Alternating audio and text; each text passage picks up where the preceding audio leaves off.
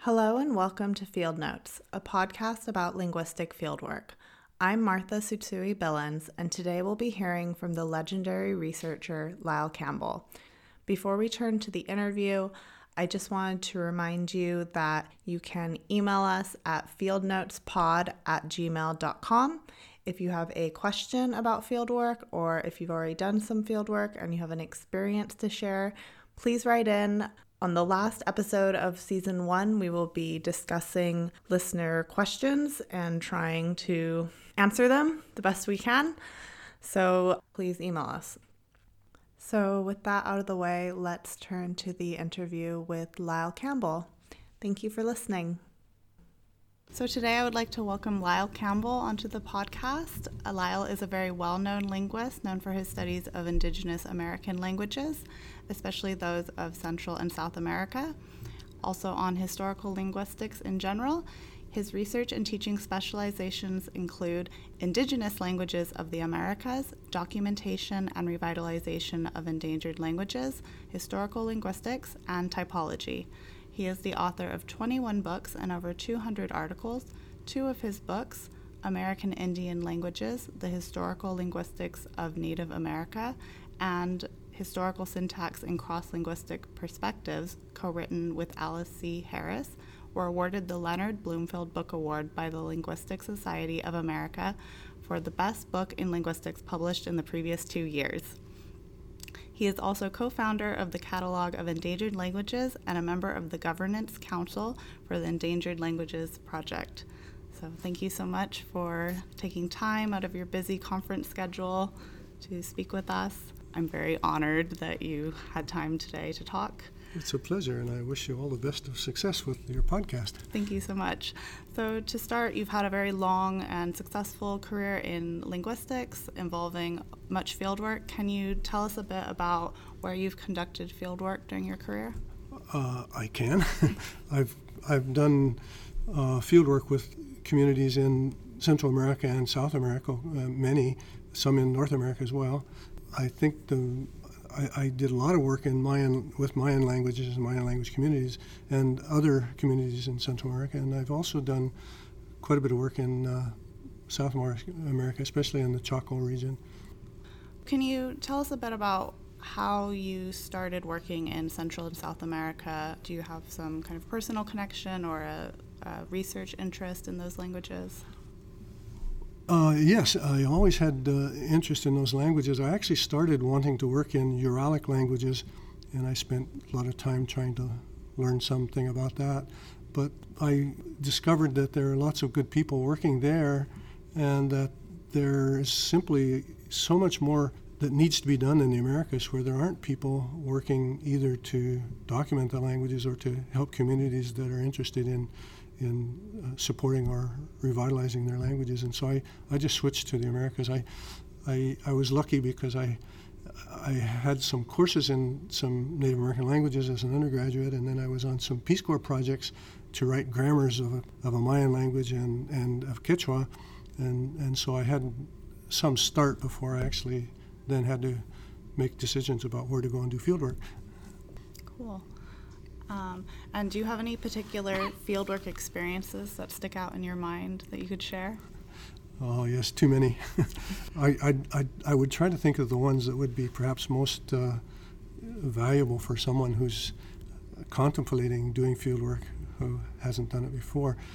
I think that the choice is always partly a matter of just opportunity and, and personal interest, what your background is, and things like that. Uh, the kinds of experiences I had, they're, they're all the wonderful ones where, you know, the wonderful people you, you interact with and the, the friends and relationships that you make. And then the difficult ones.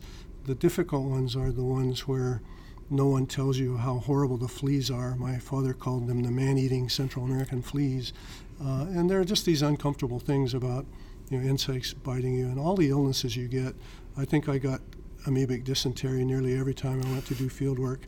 Uh, one called Histolytica seemed to love me. Uh, and uh, the, the, the, kinds of hardships that, that involve just travel, you know, getting on buses where the, the bus drivers are so macho they want to compete with each other with the lives of 100 people racing each other up and down mountainsides uh, against oncoming traffic and things like that.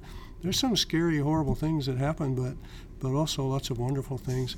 In my field work, I often ended up, you know, riding mules or horses away off into the sticks and, and then ending up in a different climate zone where I didn't have enough clothing or, or, or something like that, or ending up in a in a village where you end up sleeping on the bench in the in the local school or in the local jail where the fleas eat you alive, things like that. I could tell you a couple of stories if you want. The, yeah. Well, I'll tell you a shorter one, and then if you have time, I'll tell you a longer one. Yeah. So when I worked with Xinca people in Guatemala, uh, near the coast of Guatemala, I asked the the guys I was working with about a, a story someone wrote that was about some a, a folklore story, but it had some something like witchcraft in it, and they didn't want to answer. And I thought, okay, well, this is a delicate topic. We won't pursue this. And then later, they asked me, well, why did you ask that? You have all those powers. And I thought, what do you mean I have those powers? And so I asked them, and they, they said, well, you can leave your body and go off in your spirit and do your deeds, whether they be good or bad. And we can tell when you come back because we can hear your spirit land on the roof. and so they thought I was a witch, uh, a sorcerer. And uh, turns out that they thought most old people in the village were witches too. I was quite shocked about that. Uh, usually I was considered, you know, they, they thought I was either Peace Corps or, or, or a priest or something like that. But uh, they, were, they didn't seem to mind that I was to them a witch. Uh, another one is a little bit longer. It was when I was doing some field work in Peru and Bolivia. We were doing a, a, a, survey of dialects of Quechua, and people kept telling us about this very unusual dialect in Apolo, Bolivia, and kept recommending that we should go there. And it was, we didn't want to because it was very difficult to get there. You either had to check over the Andes for three weeks or you had to go in with the bush pilots, which are never safe. And so eventually, after we were told so often how important it was, we decided to go. To go there, we had to get a document called a salvoconducto from the government, which meant basically you had permission to go into an area where there were guerrillas. Supposedly, there was guerrilla activity in the area. And then we show up to the uh, airplane, and it's in pieces, and they're filing things, and so it was very late taking off, small bush plane. And then they uh, put it back together, and there were only four seats, and then the back part had all these iron elbows for building, and then the bottom had beef carcasses, which they were flying out to people to eat. So it stunk to high heaven. Uh, and then they had denounced the bubonic plague in the area we were going to, so they sprayed the airplane with DDT, so it really, really stunk. Actually, after we took off, it wasn't so bad, uh, but it was bad in the beginning. And I was the gentleman, so I ended up sitting on the iron elbows because there weren't enough seats for all of us. And uh, then when we got out to Apolo, uh, Apolo, there was uh, the wheels wouldn't come down on the airplane, and so the airplane circled around many, many times and went way up, and it did many maneuvers, and then it was starting to get dark, and they were starting to run out of fuel, and so the pilot went way up high, and then he just let the plane fall. And then, as it got near the ground, he did a, an abrupt uh, maneuver that changed the flight back up so that there would be a, a kind of a tension on the bottom of the airplane. And he did that three times, and on the third time, the wheels came down and we landed. And then we were stranded in town because we had only planned to be there a day or two, but we had to wait, I think, eight, eight or nine days until the next flight, which was okay because Apolo was a very nice place. It was warm and nice waterfalls, and about 8,000 feet uh, up, which is much lower than the, you know, the top of the Andes, La Paz, where we left from. Anyway, uh, it turns out the dialect wasn't all that interesting. It was an, it was it was interesting, but it was actually one that had come there from Peru, and so it wasn't as different as everyone said it was. It was just from somewhere else. This was in uh, Chile or Argentina? This was in this was in Bolivia. Bolivia. Oh, uh, and then and then so we left, and there was a very a much smaller plane this time, but fewer of us. And we remembered on the way out that the plane was flying through these passes in the Andes, and so you could look out the windows and see the wings almost scraping the mountains going through these mountain passes. Well, on the way back, it was all fogged in, and so the pilot was flying by his watch, and he'd watch his watch for a while and fly, and then he would he would change the direction of the airplane by his watch. And this was really scary because it was scary enough going out when you could see the mountains. And it turns out that there was no bubonic plague in the area, and the guerrillas were a long way away. But the comandante, the guy in charge of the military uh, base there, was drunk when we landed, and so he kept alternatively demanding that we either give him the contraband or that we give him our documents. And we didn't want to do either. We didn't have any contraband, of course. Uh, he was demanding the contraband in Portuguese and the documents in Spanish. anyway, we convinced him we would turn in the documents in the morning when we could write it down officially, and he was still drunk in the morning, so we give it to a second in command.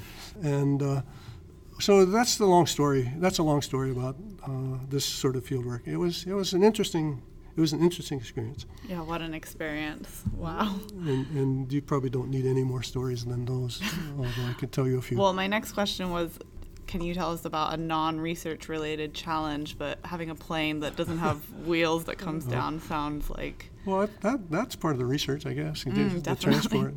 I think the non-research challenges especially in you know many of the, the many of the developing countries of the world that people work with endangered languages it very often has to do with just the visa problems and the the, the problems of police wanting bribes and the bureaucracy being almost impossibly cum- cumbersome. Mm-hmm. Some of the other problems have to do with, depending on what part of the world you are in, there are people who are very, uh, they're very unhappy about outsiders coming to research to do research with, with their languages or their cultures, and sometimes it's a it's a it's a very delicate. You have to do very very delicate things to be able to win over people's trust enough to be allowed to to work. Mm-hmm. Uh, I never had much problem with that, but sometimes you did. It, did take time, and you had to cultivate mm-hmm. uh, cultivate the, the, the, trust to be allowed to work there.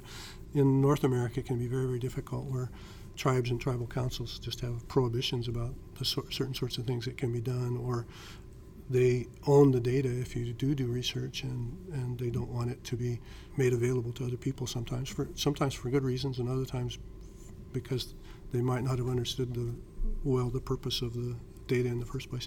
There are all kinds of channels, challenges like that that have to do with transportation and bureaucracy and, and uh, living conditions and, and things like that. I guess these are the things we don't teach our students very much in field methods classes because we're so interested in lear- them learning how to deal with eliciting data and analyzing data and, and describing it. Yeah, yeah. absolutely. Um, can you tell us if you've had any data loss horror stories? I haven't. Uh, oh, I, lucky! But, but I but I know people who have had some very horrible ones. I one of the students who was in a department I was in had her whole dissertation with all the data in the back of her car, and someone broke in the trunk and stole it, and she didn't have a copy. Oh dear! A long time ago in the Soviet Union days, a linguist who you know it was very very hard to get permission to work with languages in the Soviet Union. And so a linguist worked there. And I think he spent a year and six months in the community, or at least working with uh, speakers from the community. And he had all these recordings and all his data, and it was all lost on the airplane on the way home. A whole year's worth of work was lost. I think the moral of all this, especially nowadays when we have good computers and things, is you know back up and back up and then back up and have it in multiple sites. Yeah, yes, definitely. We we had another guest share a, a story where her car had been broken into and she had lost all of her data, oh. and this was back in the days of analog where. Yeah. It was not so easy to make copies right, right. and backups. Yeah, the one I was talking about was before uh, I'm not sure. It, it, might have been early in computer days, but she hadn't made a, ba- a backup. Yeah. Because it was really bad. I mean, sometimes people make backups, but they keep it in the same place, and then the house burns down, or the thieves get it, and then you're just out of luck. Yeah, mm. yeah, definitely. Can you speak a bit about how has the field of documentary linguistics changed since you've started? Oh well, that's a that's a very good question. Um, I think you know different scholars will have different takes on it. In in uh, in my history, I began about the same time that Chomsky and transformational generative linguistics was very, very powerful. And so there was a tendency for people to avoid to do to want to do theoretical things and to avoid doing descriptive documentary type things. But still, even in that period of time, there were many, many people writing, doing language description and writing dissertations on indigenous languages and endangered languages sometimes using that model and sometimes not. So it never, it never, it never died. It just was uh, pushed back, and the interests weren't as, it wasn't as central. Fortunately, after about 1990, you know, the the need to do research on endangered languages and to document them and help with revitalization became a priority in linguistics. Some people would say it's the highest priority in linguistics and even in many of the social sciences. And so that, that, that the attitude changed markedly, mar- very markedly. The uh, other thing that changed was with Nikolaus Himmelmann's paper about trying to make a distinction between language documentation and language description. I personally think that that was a very unfortunate sort of split there were good things that came of it. Uh, we, we, really did need to incorporate the technology better, and we really did to need to do a better job of, you know, getting more more genres incorporated in our descriptions and and the various things that were advocated.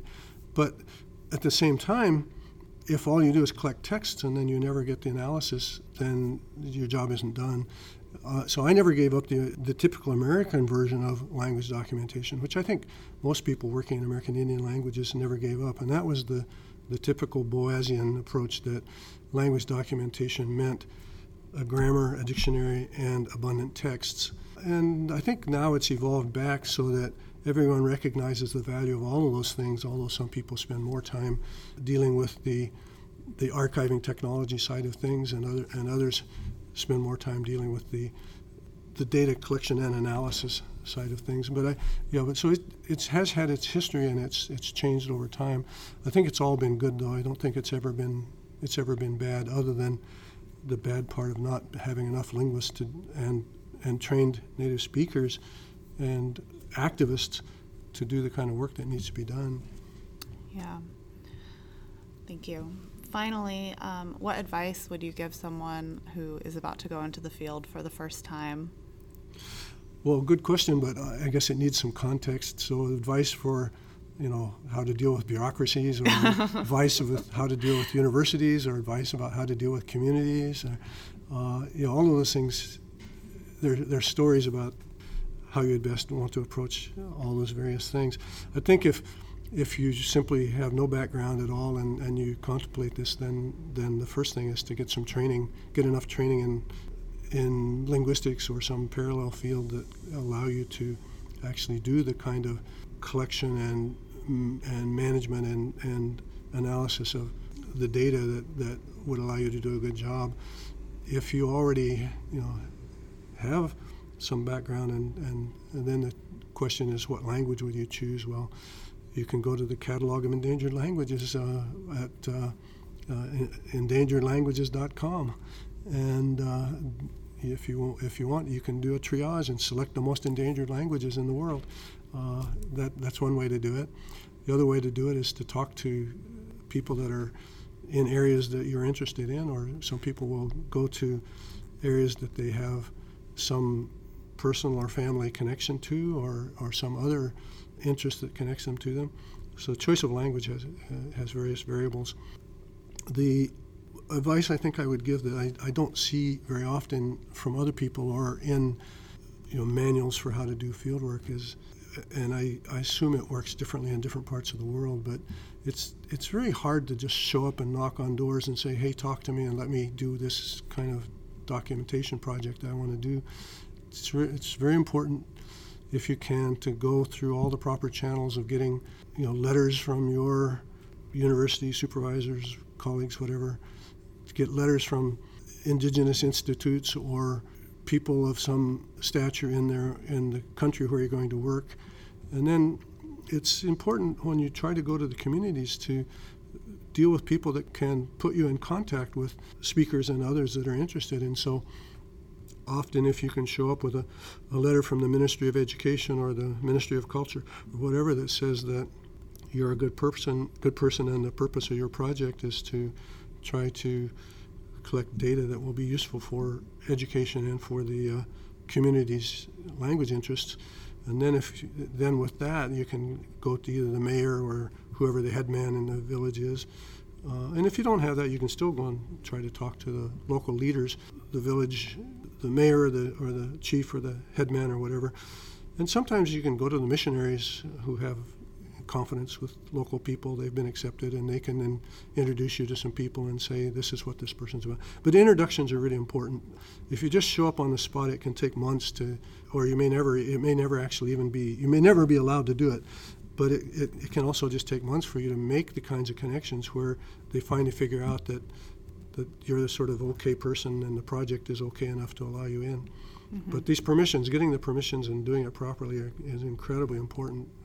I think one other important piece of advice is don't listen when they say you shouldn't turn down drinks and food or anything that they offer you. That's just stupid.